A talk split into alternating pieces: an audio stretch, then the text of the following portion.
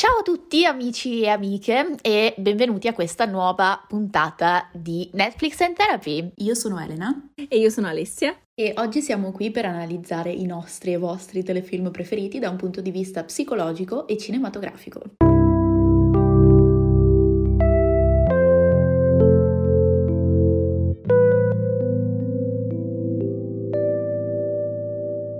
Questa è la seconda puntata della uh, seconda stagione, quindi iniziamo in, uh, in bombissima di nuovo. In realtà oggi continuiamo un po' sulla linea, vorrei dire, del, del, thriller inquietante, spaventoso, ma ad un livello un pochino oltre, perché in realtà il telefilm di cui parliamo oggi è il telefilm del momento, ossia Squid Game. Perché non si dica mai che non siamo al passo con i tempi. Abbiamo riorganizzato il nostro programma per fare spazio a questa serie perché intanto perché l'abbiamo vista entrambe e eh, ci sembrava giusto inserirci nel, nell'ondata di successo che sta avendo. E poi perché sinceramente è in tema con la stagione Halloween direi e è abbastanza diciamo c- c- c'è parecchio da dire diciamola così. Decisamente parecchio da dire. Mettetevi comodi perché tantissime cose di cui parlare e mm, finalmente se non l'avete vista capirete i meme che ci sono in giro. Veramente ovunque raga cioè assurdo assurdo. Tra l'altro ci tengo a specificare che io l'ho letteralmente finita ieri sera. La ferita è fresca. Cioè, ieri sera Ale può testimoniare, le è arrivato una serie in realtà di messaggi nella tarda serata in cui inveivo contro il finale di stagione, contro l'ultimo episodio, perché non ero psicologicamente pronta come sarebbe finito. E la cosa assurda è che pensavo di essermi preparata psicologicamente nelle puntate precedenti, visto che non sono esattamente leggerissime. Eppure non è stato così, quindi c'è stato, c'è stato un impatto abbastanza forte. Concordo, ma io più di tutte devo dire dire che la sesta è quella che mi ha proprio steso, quella delle biglie proprio. Eh, la sesta è stata impegnativa,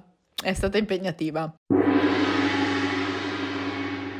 Vogliamo fare un mini riassunto di cosa parla? Direi di sì. Premessa sui nomi, essendo un telefilm sudcoreano, io e Ele faremo del nostro meglio per non storpiare i nomi di protagonisti e persone coinvolte nella serie. Perdonateci se siete esperti della lingua o se parlate effettivamente coreano, facciamo del nostro meglio. Comunque, in tutto ciò, Squid Game, serie sudcoreana creata dal signor Wang Dong-hyuk, che poverino si è scritto e diretto tutti gli episodi, ha detto che nel corso della vicenda ha perso 6 denti denti. che miseria.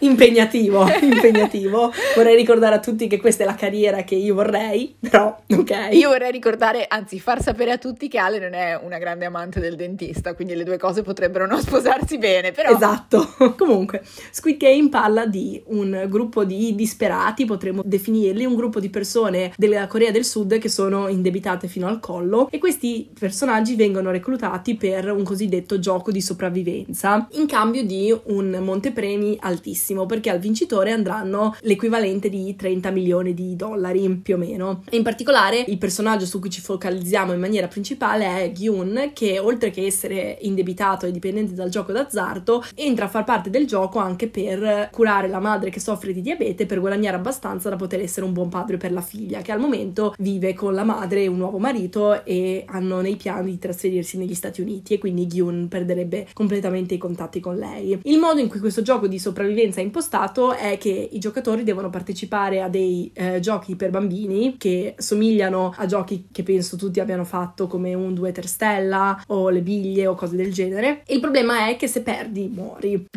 piccola clausola.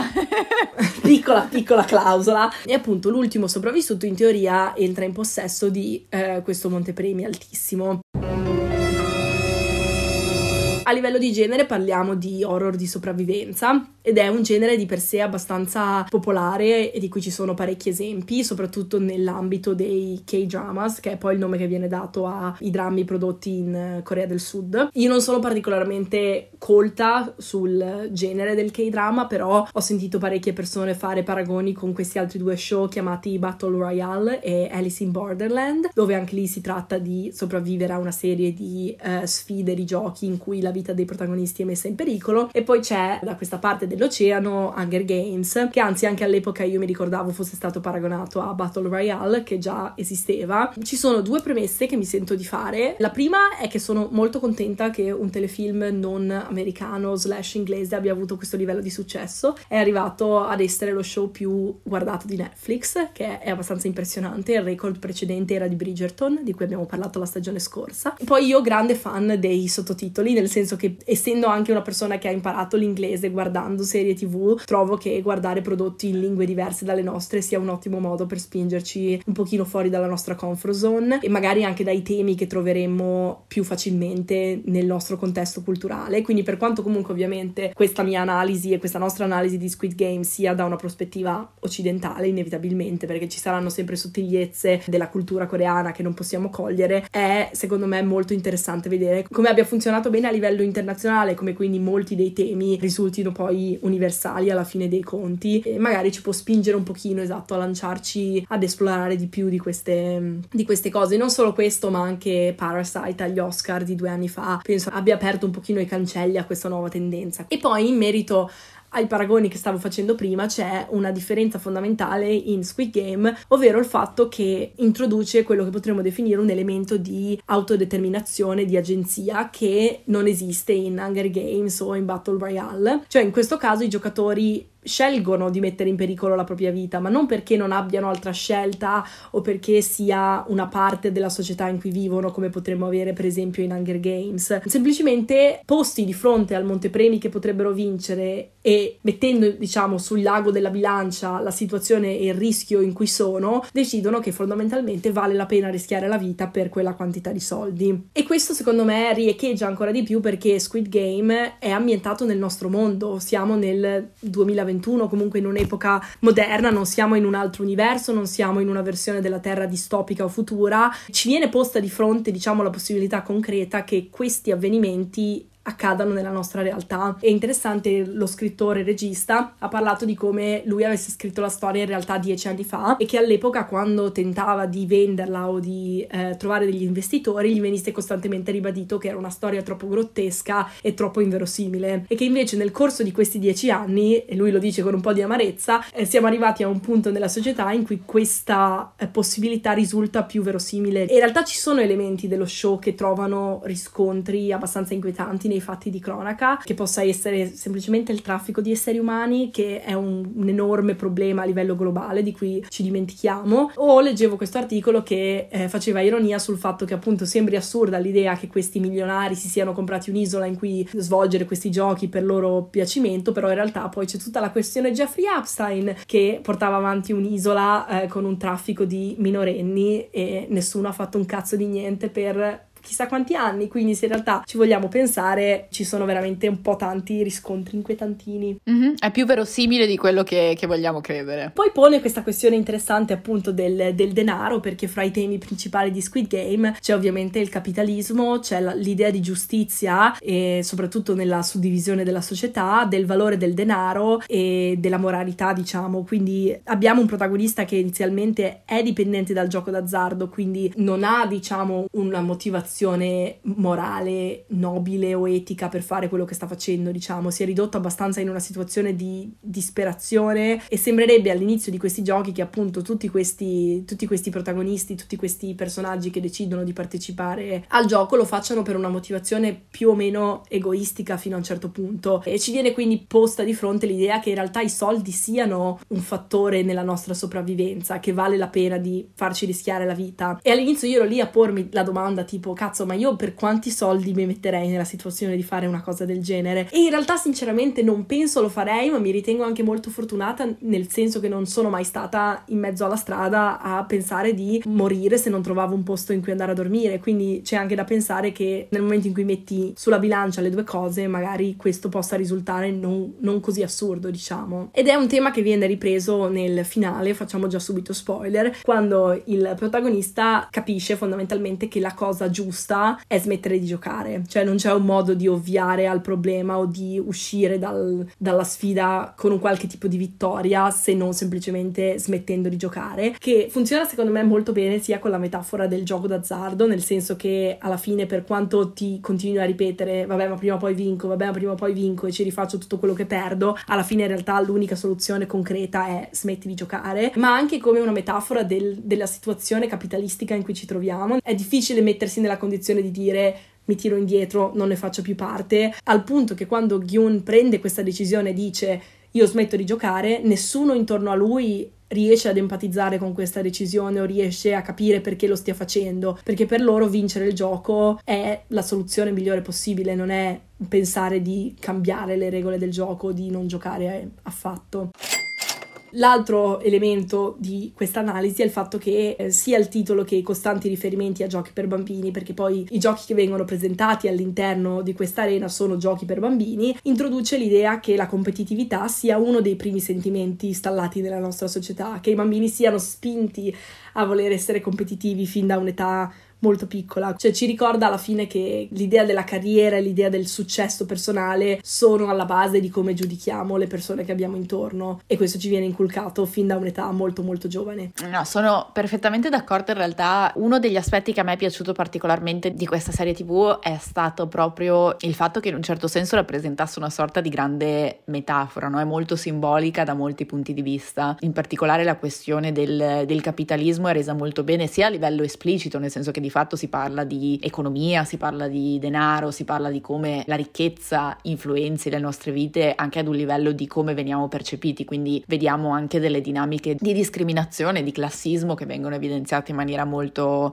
molto efficace, ma poi allo stesso tempo lo stesso gioco, quindi Squid Game rappresenta proprio queste dinamiche al meglio, perché poi tra l'altro nel corso della serie scopriamo una cosa che all'inizio non ci viene detta, ossia il fatto che questi giochi non solo si ripetono, ripetono regolarmente, quindi vengono riproposti di anno in anno, ma sono sostenuti, finanziati, seguiti da personaggi, personalità molto, molto importanti del, del mondo che ci vengono presentate comunque come diciamo detentori di grande ricchezza, quindi persone molto benestanti che di fatto si intrattengono guardando queste persone invece più, più povere, meno fortunate a livello economico, uccidersi spinte da una sorta di disperazione. Quindi di nuovo quanto c'è questa sorta di meccanismo in cui le persone che già detengono una, una ricchezza in termini economici comunque traggono del beneficio dalla sofferenza, dal, dai sacrifici di persone che invece questa stessa fortuna economica non, non, ce l'hanno. Di nuovo, secondo me, molto efficace dal punto di vista della rappresentazione del, delle dinamiche legate al capitalismo. Poi ecco, eh, riprendo un attimo la questione stavi, di cui stavi parlando tu rispetto alla, alla competitività, perché in realtà uno degli elementi che notiamo nel corso della storia è proprio questa sorta di, come dire, di dualità, nel senso che c'è sia un aspetto individuale in cui ogni personaggio entra all'interno dell'arena inizia a partecipare ai giochi per vincere. Noi sappiamo sin da subito che ci sarà un solo vincitore alla fine e i partecipanti sono a conoscenza di questa informazione, quindi entrano per giocare di fatto per sé, ma poi nel corso dei giochi vengono spinti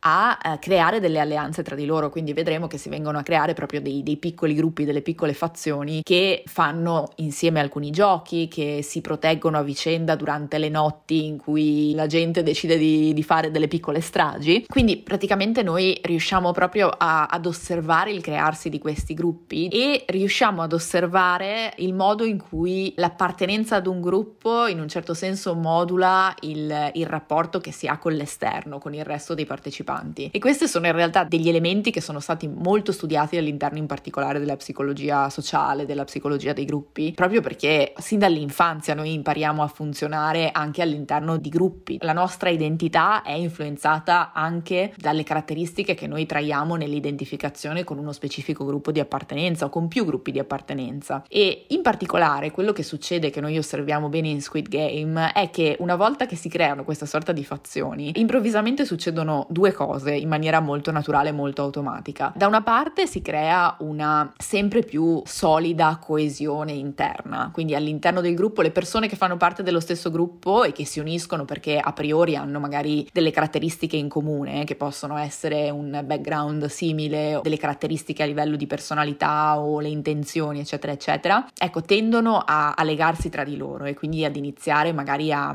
a proteggersi, a identificarsi l'uno con l'altro e a sviluppare con il tempo anche una sorta di senso di appartenenza, quindi poi vediamo che tra i membri dello stesso gruppo si creano dei legami parecchio, parecchio intensi, parecchio forti. Dall'altra parte vediamo come tra gruppi diversi, automaticamente invece venga esaltata moltissimo questa sorta di competitività molto intensa, quindi ci sono delle dinamiche di emarginazione, quasi vorrei dire di discriminazione in alcuni casi. Questa sorta di, di funzionamento è stato osservato anche attraverso alcuni esperimenti che sono stati fatti in, in psicologia e in particolare uno dei più famosi che riprende un po' questa sorta di proprio di racconto anche se vogliamo di Squid Game è l'esperimento di Robert's Cave Live che è stato fatto nel 1954, quindi una settantina di anni fa ormai, proprio tra l'altro coinvolgendo dei, dei ragazzi molto giovani, degli adolescenti, vorrei dire addirittura dei bambini, ora non ricordo esattamente l'età. Si trattava proprio di organizzare dei, dei giochi e di dividere questi bambini che non si conoscevano in dei piccoli gruppi e farli giocare l'uno contro l'altro. E di conseguenza la cosa che è emersa da questo esperimento era che nel momento in cui l'obiettivo era vincere per il proprio gruppo, la competitività l'aggressività e gli atteggiamenti di ostilità tra gruppi aumentavano moltissimo, nonostante prima non ci fossero dei rapporti già stabiliti. Allo stesso modo, se invece i diversi gruppi venivano fatti giocare insieme per raggiungere un obiettivo comune, questa sorta di ostilità diminuiva moltissimo. Un ottimo modo per evidenziare come il nostro appartenere ad una specifica categoria, ad uno specifico gruppo e riconoscerci come parte di un gruppo ci porti poi a modulare, a modificare anche il modo in cui ci relazioniamo con chi invece non appartiene al nostro stesso gruppo. E secondo me questo in Squid Game è reso molto molto bene. Secondo me è espresso bene, come hai detto tu, anche nella ricerca di una figura antagonistica all'interno dello show, nel senso che ci viene posta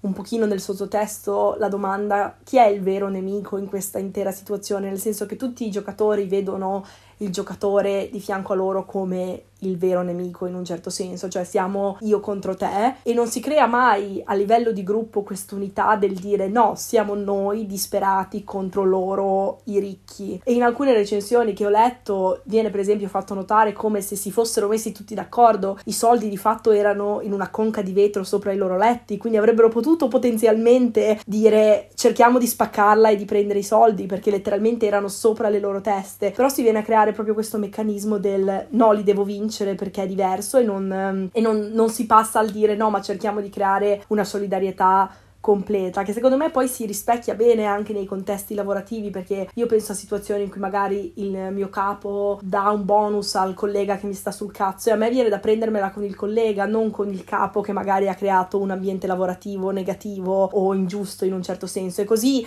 a livello generale, cioè le persone che sono in eh, condizioni lavorative eh, o socio-economiche basse difficilmente invidiano chi è in cima alla catena, più facilmente magari invidiano chi è quel passetto appena sopra di loro, come vediamo anche con eh, Gyun e Sangu, nel senso che solo il fatto che Sangu sia andato all'università prestigiosa lo pone in relazione come qualcuno da ammirare o slash invidiare rispetto magari a qualcuno come eh, i VIPs che sono ad un livello di ricchezza completamente su un altro pianeta rispetto a dove, a dove sono i protagonisti. Tutte le rivalità sono per la maggior parte fra i giocatori, non c'è mai un confronto fra i giocatori stessi e i VIPs che invece rimangono sempre nell'ombra ad osservare da lontano. E questo succede poi solo nell'ultima puntata dove non a caso tra l'altro si incontrano Gyun e il Nam che all'interno del gioco avevano i numeri 001 e 456 6, quindi il primo e l'ultimo. Assolutamente. E poi ecco, visto che hai rimenzionato i VIPs, ecco, un'altra cosa molto interessante secondo me è il, ehm, il modo in cui lo spettatore, nel senso di noi che guardiamo la serie da casa, si colloca poi rispetto alle varie parti che partecipano a questo gioco. Perché da una parte torna un po' la questione dell'empatia di cui parlavi tu all'inizio, quindi noi ovviamente siamo portati ad empatizzare con i partecipanti del gioco gioco perché vediamo le loro emozioni, vediamo la loro frustrazione, la loro umanità, anche la loro fallibilità se vuoi, perché poi una cosa che io ho trovato molto interessante di questa serie è che i personaggi non sono costruiti per piacere, hanno molti difetti, diciamo, hanno molte caratteristiche che risultano immediatamente fastidiose, che ci portano un po' ad essere quasi in difficoltà ogni tanto a farceli andare a genio, però comunque siamo in grado nel corso della storia di empatizzare con loro e di capire che stanno attraversando un evento profondamente traumatico, chiaramente.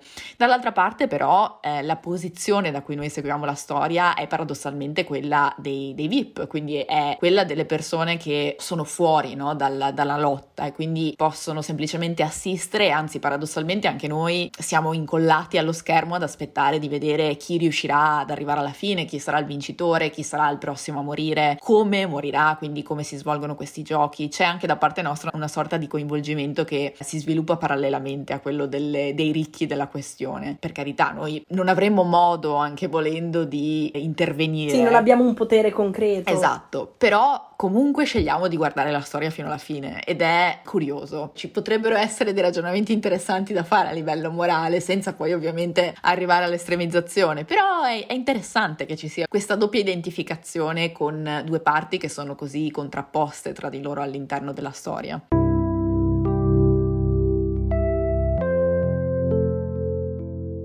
Invece parlando più nello specifico dei personaggi di Squid Game c'è una premessa che io vorrei fare che è un altro aspetto che mi è piaciuto molto dello show ed è il fatto che i creatori di questa serie di giochi all'interno della serie insistono che i giochi siano giusti e democratici nel senso che all'interno di questo ambiente tutti i giocatori sono uguali. E più volte ci viene ribadito dal frontman o da chi per lui che se all'esterno di questo mondo i giocatori hanno da affrontare problemi discriminazione di vario tipo, difficoltà, all'interno di Squid Game sono tutti uguali. Al punto che quando, per esempio, vediamo uno dei giocatori che è un dottore scambiare le proprie competenze per informazioni riguardo al gioco, appena gli organizzatori se ne rendono conto, lo uccidono proprio per aver rovinato quest'idea di, di giustizia, no? E questa cosa riprende un pochino l'idea infantile, anche se vogliamo tornare all'idea eh, di giochi per bambini di meritocrazia, no? Cioè l'idea che tu vada avanti nella vita perché sei bravo, perché hai talento e non perché c'è qualcosa dalla tua parte che ti dà un vantaggio, che questo sia una questione intrinseca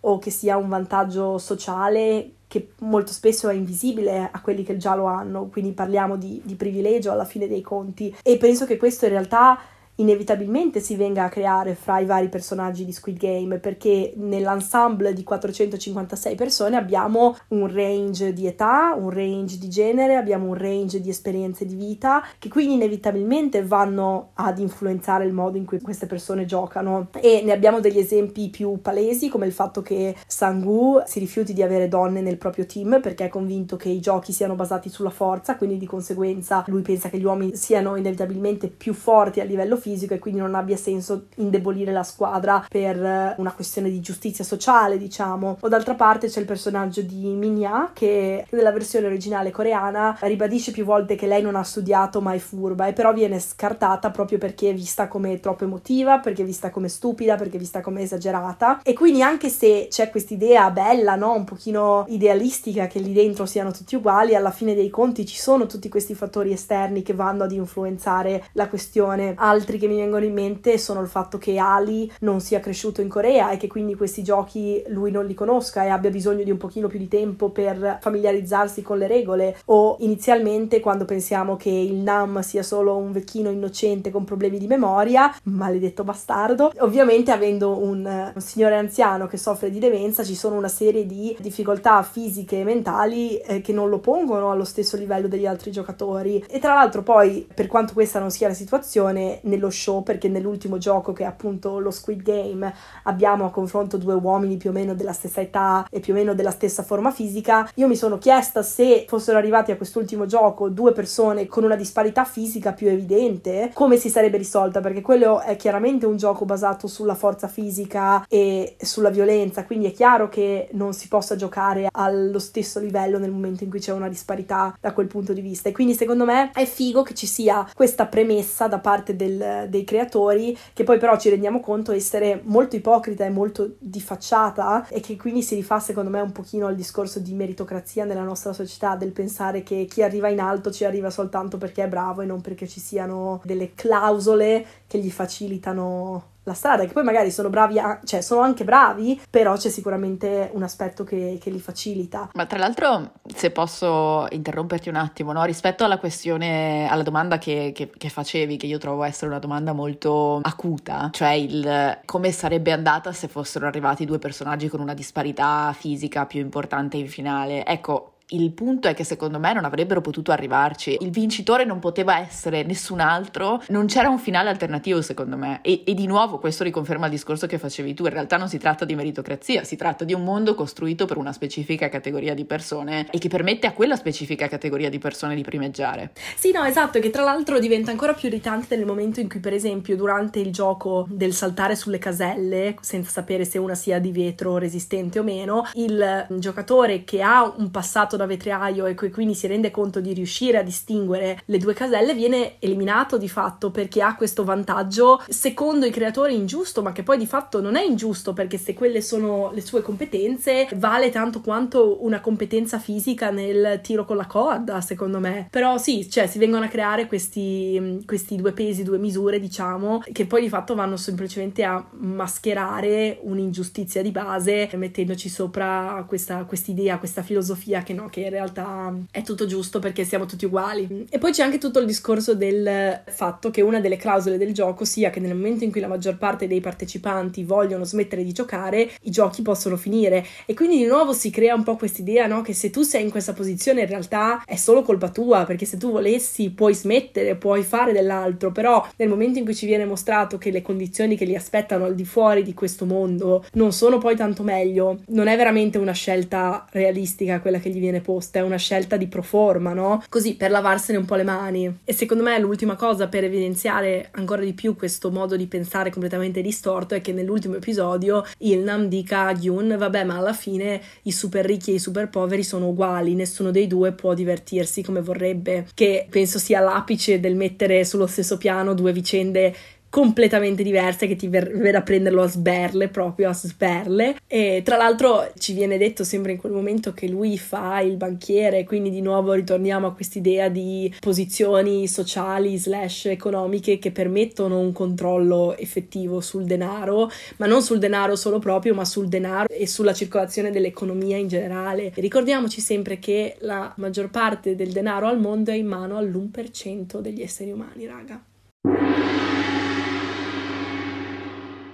Però se vogliamo zoomare un attimino su Gyun, che è il nostro protagonista, come stavamo anticipando all'inizio, Gyun è un padre fondamentalmente, ma anche un giocatore d'azzardo, è un figlio, ci viene detto che lui vive dalla madre, da cui dipende economicamente e che le poche volte in cui riesce a mettere da parte dei soldi, questi vengono reinvestiti nel tentare di pagare i suoi debiti o in ulteriori scommesse. Quindi è un personaggio che in realtà all'inizio risulta abbastanza irritante, abbastanza fastidioso, proprio perché ci viene da pensare pensare svegliati, cioè non puoi andare avanti così, che è un po' la sensazione che riceviamo anche da sua madre, dal giudizio che sua moglie ha di lui, dal giudizio che sua figlia ha di lui. Eh, lui ci prova, però non ci prova in realtà, però vuol far vedere che ci prova, no? Un po' questo cane che si rincorre la coda. E a livello di archetipo mi sentirei di posizionarlo abbastanza fra l'uomo comune e il buffone, nel senso che da una parte abbiamo appunto un personaggio molto classico, non ha nulla di speciale, diciamo, che lo contraddistingua, se non questo suo atteggiamento alla vita un pochino goffo, un pochino buffo, che quindi lo, lo fa rientrare nell'idea di buffone, nel senso di personaggio che porta della comicità magari in ambienti in cui non ci sarebbe comicità, come rappresentato anche dal fatto che una delle sue immagini iconiche nei primi episodi è quando sorride di fronte alla telecamera iniziando i giochi e che vediamo che tutti gli altri giocatori in realtà non sorridono piacciono, ma lui si fa abbastanza bindolare, si fa abbastanza prendere. C'è questo binomio nella rappresentazione del personaggio e c'è anche questo binomio nella sua motivazione, perché se da una parte lui cerca di convincersi che la sua causa nobile per fare tutti questi giochi è quello poi di redimersi alla propria famiglia, in realtà c'è anche una parte di lui che lo fa per una semplice questione di soddisfazione personale, di orgoglio e come vediamo anche quando viene reclutato alla stazione della metro, dove viene sfidato a lanciare questi, eh, diciamo, questi pezzetti di carta per terra, lui si dimentica alla fine, nel momento in cui vince, che in realtà l'altra persona gli deve dei soldi e vorrebbe anzi semplicemente dargli uno schiaffo come tutti gli schiaffi che si è preso lui prima di vincere. Quindi diventa una questione appunto di, di soddisfazione, di orgoglio. Tu mi hai tirato uno schiaffo, io te ne tiro un altro, non prendo i soldi perché quella è la cosa furba da fare. Manca quel passettino lì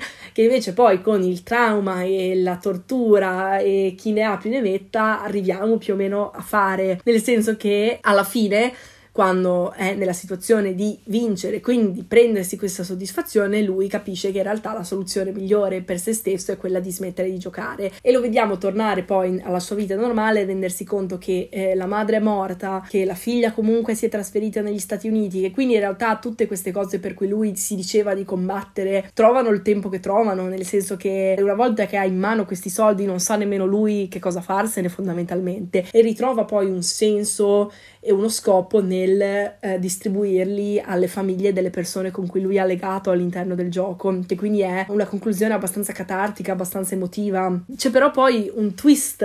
molto molto last minute in cui ehm, dopo che Gyun ha distribuito questi soldi e sta andando a incontrare la figlia negli Stati Uniti vede lo stesso uomo che lo aveva reclutato per eh, Squid Game che sta abbindolando un'altra persona all'aeroporto. E quindi dopo averlo cercato di inseguire fallito Gyun arriva all'ingresso dell'aereo ma decide che no, lui torna indietro e va a confrontare si suppone questa organizzazione. Non sappiamo come, non sappiamo perché cioè sappiamo perché, ma non sappiamo bene il, come si svolgerà questa cosa perché appunto il, la serie finisce con lui che non sale sull'aereo, stile eh, Rachel in Friends, ma con delle conseguenze forse ancora più drammatiche. Esattamente. So, so, che tu non sei fan di questo finale, devo dire che all'inizio anch'io appena l'ho visto ero tipo, zio Billy, ma perché? Cazzo, una cosa dovevi fare era salire sul cazzo dell'aereo. Pensandoci però poi dopo, a parte che mossa molto coraggiosa perché il eh, signor... Dong Hyun manco era sicuro di voler fare un'altra stagione, quindi l'ha proprio chiusa così. Io non so lui come dorma la notte. Quando gli chiedono se vuole fare una seconda stagione, lui è lì tipo, boh, io non ci avevo idee, però adesso vediamo, siccome me lo guardano tutti, io magari la faccio. Non è un finale messo lì con l'idea di fare una seconda stagione, è proprio un finale volutamente, forse lasciato aperto, che secondo me può avere questa doppia interpretazione di ricadere in un certo senso nei propri vecchi schemi, se vogliamo anche con l'idea del gioco d'azzardo, alla fine lui prende questa decisione che è un po' quella che forse avrebbe preso all'inizio del gioco, però secondo me c'è anche questo risvolto interessante del dire ok, ma se nessuno ha fatto niente finora, e io so che questa cosa esiste e si sta ripetendo, non è mia responsabilità a questo punto fare qualcosa per fermarla, è un po' il discorso um, nothing changes if nothing changes, no? Cioè se lui vede che effettivamente questa cosa si sta ripetendo e che forse è l'unico al mondo che ha la competenza e le capacità e la conoscenza di dire posso fare qualcosa a riguardo, è un po' quella chiamata dell'eroe, no? Che forse lui alla fine riceve quando la storia si chiude e diventa effettivamente l'eroe che non era all'inizio del, dello show. È un finale che ti dico, lì per lì anche io ero tipo, ma perché? Però poi pensandoci ero tipo, forse ok, non lo so. Dipende quanto vogliamo credere in lui. Anche secondo me, e secondo me dipende anche su cosa scegliamo di focalizzarci, nel senso che, ecco, magari posso vedere, come dicevi tu, una sorta di diventare l'eroe che non era all'inizio e quindi portare ad un cambiamento a livello sociale, però allo stesso tempo penso anche a quanto questa decisione ci porti un po' a mettere in discussione quelle che erano le, le sue priorità o che lui ha voluto presentare come le sue priorità. Penso per esempio alla figlia, cioè alla fine l'obiettivo di questo viaggio doveva essere quello di raggiungere la sua amata bambina negli Stati Uniti. Dopo immaginiamo comunque un periodo di tempo piuttosto prolungato e dopo tutta una serie di dinamiche abbastanza problematiche e comunque di nuovo sceglie in un certo senso di mancare a questo ruolo di, di padre che lui porta un po' come una sorta di, di bandiera per ricordarsi quanto vale per metà della storia, per un punto interrogativo che di, di nuovo magari è sicuramente una redenzione da alcuni punti di vista, ma secondo me continuano ad esserci delle, delle lacune. Poi è anche vero che in realtà, e qui mi ricollego un po' al discorso su di lui, come ci dicevamo all'inizio, non è un personaggio costruito per piacere, quindi a mio parere nemmeno alla fine arriva a quel livello di essere un personaggio che piace al 100%. Quindi c'è possibile, se vogliamo, riconoscere che c'è del potenziale in questa sua decisione, che c'è del coraggio nella sua scelta di dire magari mi dedico a questa causa, quindi cerco di evitare che la storia si ripeta nuovamente, ma ciò non lo rende automaticamente perfetto e impeccabile. È molto in linea, se vogliamo, con questa ambivalenza che proviamo nei confronti del suo personaggio durante tutta la storia e anche forse è in linea con la natura umana. Poi ecco, un'altra cosa che volevo dire su di lui, che penso sia un, un elemento abbastanza importante di questo personaggio, è proprio il riferimento al rapporto che lui ha con il gioco d'azzardo. Tu hai, hai detto qualcosina su questo, io ci tenevo a riprendere la questione più che altro perché trovo che sia una questione abbastanza delicata e una questione abbastanza anche complessa, se vogliamo, nel senso che nel suo caso io credo che ci siano i presupposti per parlare a tutti gli effetti di una dipendenza dal gioco d'azzardo, che lo specifico è una diagnosi che è inserita nel DSM5 e in particolare ci sono tutta una serie di criteri diagnostici come per tutte le, le diagnosi che devono essere identificabili nella persona per poter fare diagnosi e nel suo caso troviamo per esempio il fatto che ci sia questa preoccupazione costante per il gioco, che ci siano questi pensieri che tornano per quanto riguarda il gioco d'azzardo. Notiamo che quando lui va a scommettere, la scommessa è preceduta da delle emozioni negative. Ci sono tutta una serie di bugie, di storie che lui racconta per nascondere il modo in cui decide di spendere i suoi soldi, per fare finta che effettivamente le sue vincite magari non siano delle vincite al gioco d'azzardo, ma siano dei soldi che ha procurato attraverso dei lavori o attraverso insomma dei mezzi più regolari. E per finire c'è anche un grande affidamento sui soldi degli altri per dedicarsi a questa attività del gioco d'azzardo, quindi lo vediamo sin da subito utilizzare i fondi forniti dalla madre per andare a scommettere. Ecco, nel suo caso io credo proprio che si possa ipotizzare un, un problema un pochino più profondo, non è solo un'attrazione occasionale dal gioco d'azzardo, ma c'è proprio una dinamica di dipendenza. E questo e lo dico perché è importante, implica un problema, una sofferenza anche per lui. Quindi dobbiamo riconoscere, io credo, questa distinzione perché ci può permettere anche di prestare attenzione al modo in cui giudichiamo il personaggio, al modo, alle considerazioni che facciamo su di lui, che non significa giustificare qualsiasi sua scelta o qualsiasi suo comportamento sbagliato o problematico alla luce di questa, di questa sua difficoltà, ma significa quantomeno contestualizzare, quindi essere in grado di dire ok, questa persona sta facendo degli errori, errori, ma questa persona ha un problema, sta soffrendo a causa di questo problema e quindi è un qualcuno che idealmente in un mondo perfetto andrebbe aiutato, andrebbe supportato e andrebbe in un certo senso incoraggiato a superare questa difficoltà. Invece un pochino più in generale sugli altri giocatori facciamo un pochino un overview rapida, almeno nel mio caso ci tenevo soltanto a dire che ritroviamo anche qui l'idea degli archetipi talvolta anche abbastanza superficiali o inquadrati, nel senso che in questi pezzi di ensemble, diciamo in questi show come Squid Game, ma in passato abbiamo visto anche Friends o The Wilds, più ampio è un gruppo, più è facile utilizzare gli archetipi nel loro senso più, dico superficiale ma non in senso negativo, però più di impatto. Quindi se magari abbiamo la figura della ribelle come può essere Sebiak, abbiamo la figura del sovrano come può essere Sangwon, però hanno tutte queste caratteristiche che immediatamente ci permettono di inquadrarli in una determinata classe sociale, in una determinata storia, in un determinato atteggiamento verso la vita e forse da una parte parte c'è un pochino la perdita che, soprattutto morendo nell'arco di massimo nove puntate, possiamo vedere solo una crescita limitata. E in alcuni casi per i personaggi, soprattutto con il mio povero Ali, il loro archetipo ne è poi anche la condanna, nel senso che lui palesemente è un innocente e quindi questa sua ingenuità, questa sua fiducia nel mondo alla fine lo porta alla rovina in un certo senso. Quindi magari non c'è, essendo il tempo comunque molto limitato, la possibilità di fare quel passo in più e di andare magari magari a smantellare un pochino cosa c'è dietro ciascuno di questi archetipi, però penso che funzioni anche bene nel senso di creare delle dinamiche immediate, delle, delle amicizie e delle inimicizie proprio così di impatto, diciamo, semplicemente per una comprensione nel modo di vedere il mondo, nel modo di relazionarci. Sì, anche l'idea che dicevi tu prima, che alla fine noi sappiamo che può esserci un solo vincitore, ma molto spesso, soprattutto con Gyun, vediamo quasi un rifiuto di questa idea. Lui è convinto ancora prima dell'ultimo gioco di poter vincere insieme a Sebiok e tu, in quanto spettatore, sei lì che assisti a questa ironia un po' drammatica, no? Cioè sei lì che lo sai che dovrà arrivare questo momento di resa dei conti, però le relazioni che vedi costruire sullo schermo ti rendi conto che comunque fino a un certo punto sono veritiere, non sono soltanto strategiche, tranne per quel cazzo di Sangwon di merda, però... Maledetto. Pure lui, porca miseria, che all'inizio... Che lui pure mi piaceva all'inizio. A me piaceva cazzo, perché quando all'inizio c'è stata tutta la scena, la sequenza del suo tentativo di suicidio, io ero lì tipo, lo capisco perché stai così male, però Santa Madonna Gesù, se ti aprissi un pochino tesoro, magari te la vivresti anche un po' meglio, però no, no cazzo, cioè proprio senza cuore. Fino alla penultima puntata pensavo che sarebbe stata lui, la, la, anzi fino a mezz'ora prima della fine della serie pensavo che sarebbe stata lui la più grande delusione. Ma poi... Poi è arrivato il maledetto.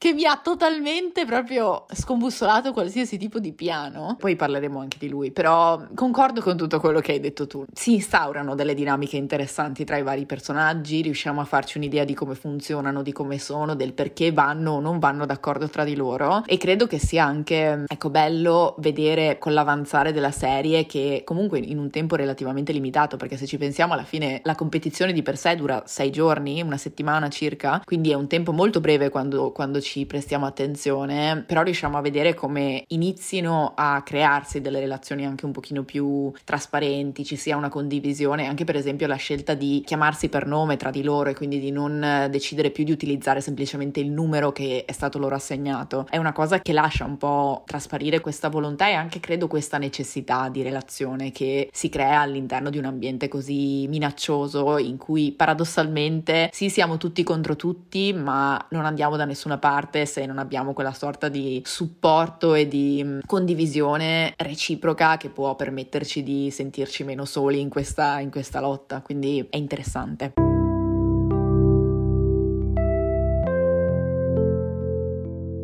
Una cosa figa che volevo aggiungere, che mi è venuta in mente che ho letto, è sempre tornando al discorso guardare cose in lingue diverse, i limiti della traduzione, bla bla, è che ci sono a quanto pare sfumature dei personaggi che un pochino si perdono con il doppiaggio e una che mi è rimasta impressa è che a quanto pare Sebyok quando parla con il fratello usa un accento della Corea del Nord, mentre quando interagisce con tutti gli altri personaggi cerca di fare un accento della Corea del Sud per assimilarsi meglio. Quindi c'è questa, questa, questa sfumatura lettura che appunto ho letto soltanto, cioè ho scoperto soltanto leggendo recensioni perché giustamente non parlando coreano, però, però sì,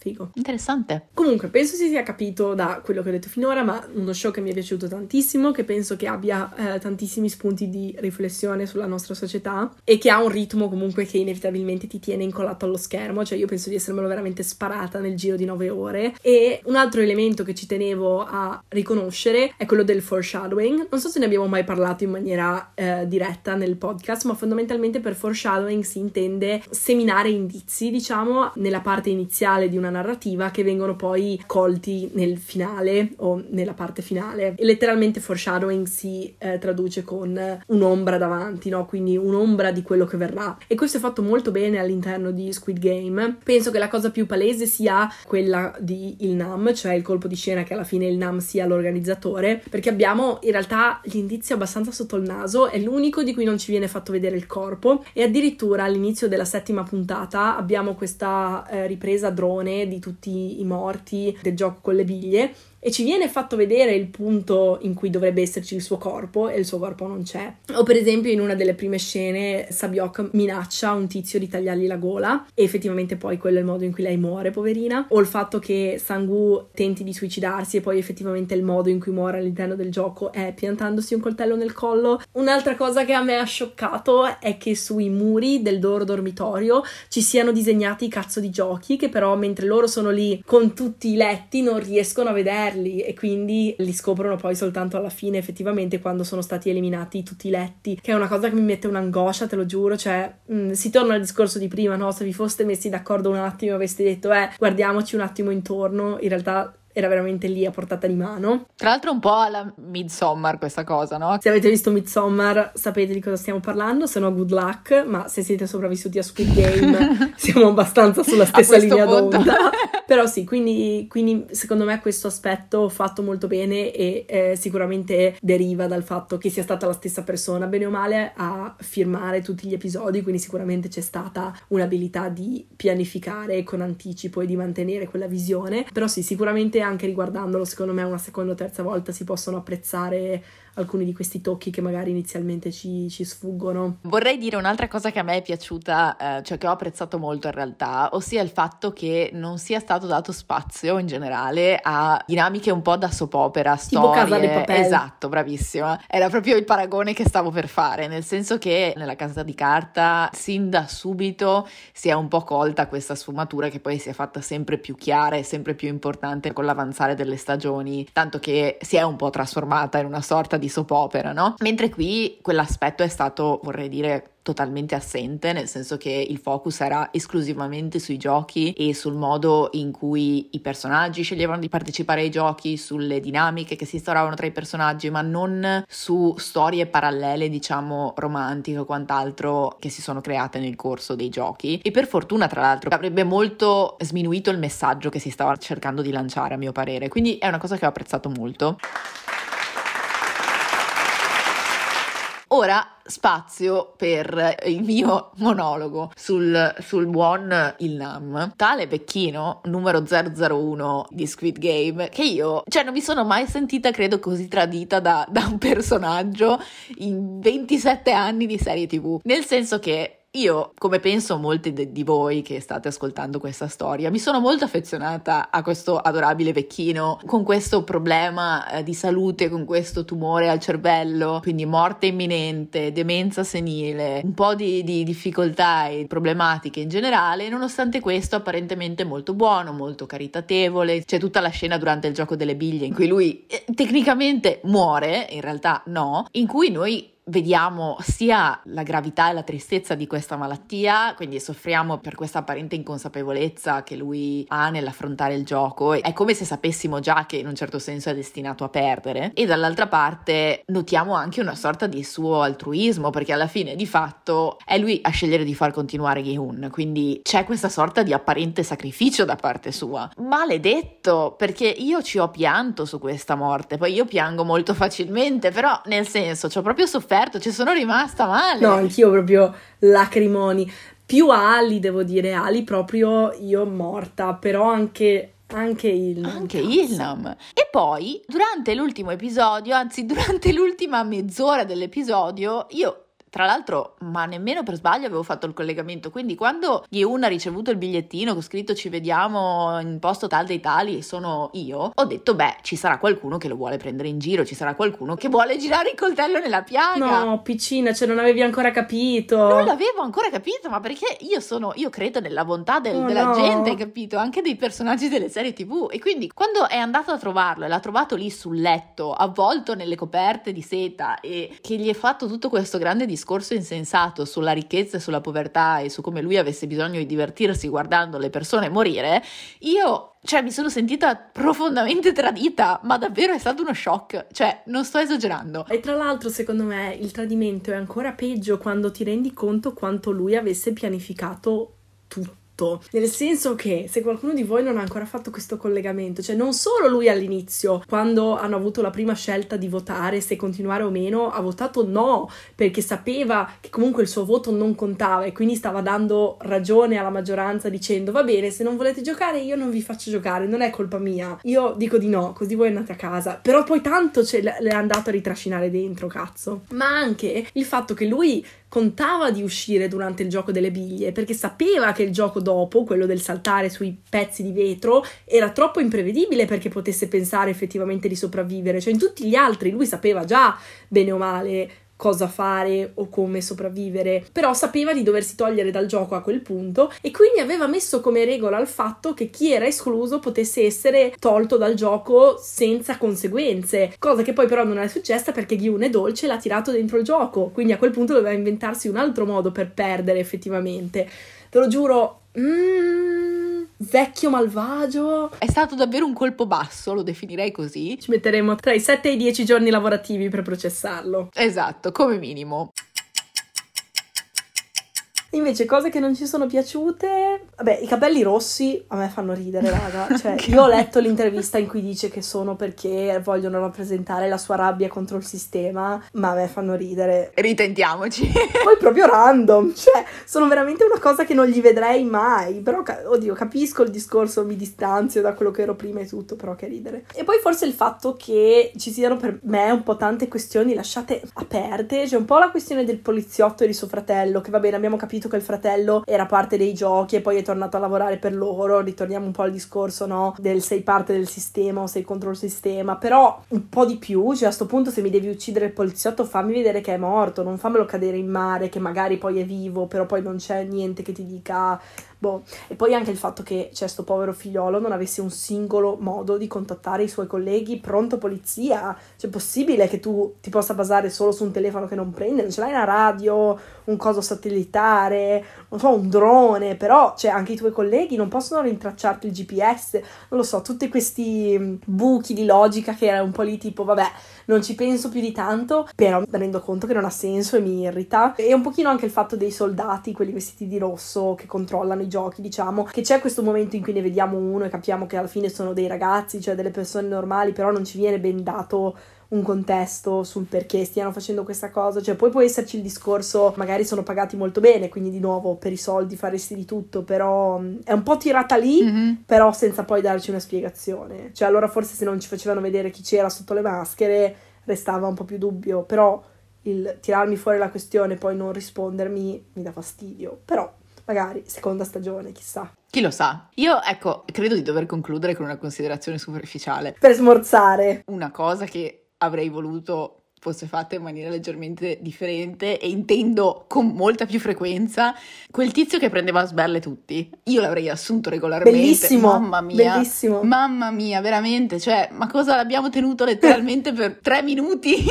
di serie TV? Ma invece io ho letto questa teoria su Reddit che siccome lui fa vedere a Gyun due pezzi di carta, uno rosso e uno blu, e Gyun sceglie il blu, se avesse scelto il rosso sarebbe stato una delle guardie. Mm, non ci avevo pensato. Tra l'altro mi sa anche un po' di riferimento a Matrix, ma... Esatto.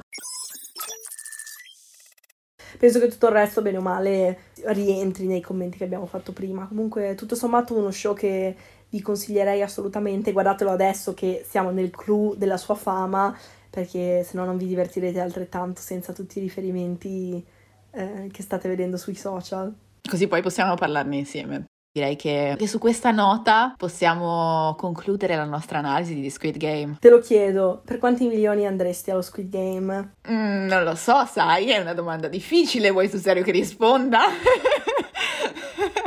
Io sinceramente non penso ci andrei perché conoscendomi tanto morirei subito, quindi non ne vale la pena. Sì, in realtà, ecco, io credo sinceramente che la domanda più corretta da fare sia pensi che riusciresti a vincere? Perché io non ne sono così sicura, devo essere sincera. Sarei, sarei in grado di creare delle ottime alleanze, questo sì, ma credo che alla fine nel momento di attivamente fare fuori qualcun altro mi getterei nel vuoto e accetterei la sconfitta brutalmente, quindi non andrei molto lontano, ecco. magari no.